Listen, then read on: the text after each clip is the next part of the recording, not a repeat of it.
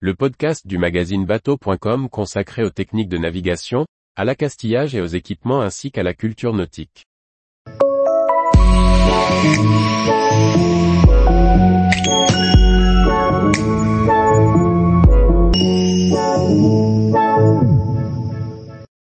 Comment récupérer un homme à la mer en naviguant sous spi?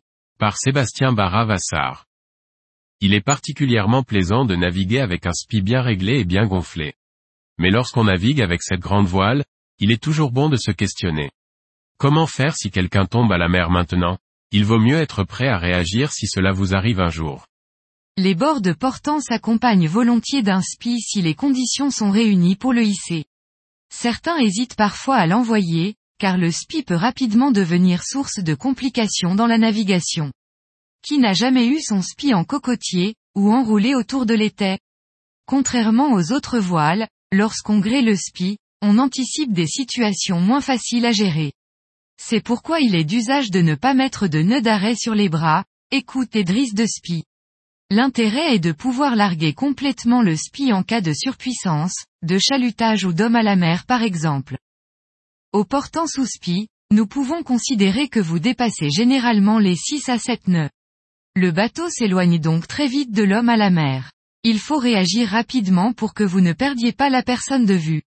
Même si un équipier aura pour rôle de garder le contact visuel, sa tâche s'avérera très rapidement compliquée voire impossible. Dans l'idéal, il faudrait réussir à affaler rapidement le spi en l'offant.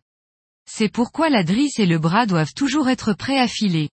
Attention toutefois au chalutage, si la drisse est choquée trop rapidement, les équipiers chargés de ramener la voile à bord ne suivront pas le rythme.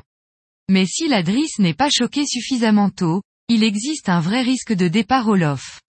C'est pourquoi, il convient de s'entraîner à cette manœuvre avant que la situation ne se produise.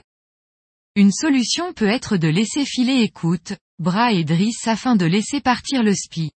Cette manœuvre garde tout son intérêt s'il n'y a pas de nœud d'arrêt qui serait trop long à défaire. Évidemment, c'est une décision qui peut impressionner et faire douter. Rares sont ceux qui se sont entraînés à la récupération d'un homme à la mer en abandonnant leur spi.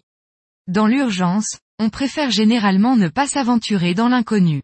On pourrait cependant mettre en place l'exercice, en attachant une grosse bouée à la voile afin de pouvoir la récupérer. Cela dit, il est difficile de garantir que votre voile sortira indemne de cet entraînement. Lors d'une manœuvre de récupération d'homme à la mer, les premiers instants comptent beaucoup. Si vous pensez ne pas pouvoir garder en vue l'homme à la mer, pensez à baliser la zone afin de pouvoir localiser plus rapidement le naufragé par la suite, puis à réaliser tous les premiers bons réflexes. Tous les jours, retrouvez l'actualité nautique sur le site bateau.com. Et n'oubliez pas de laisser 5 étoiles sur votre logiciel de podcast.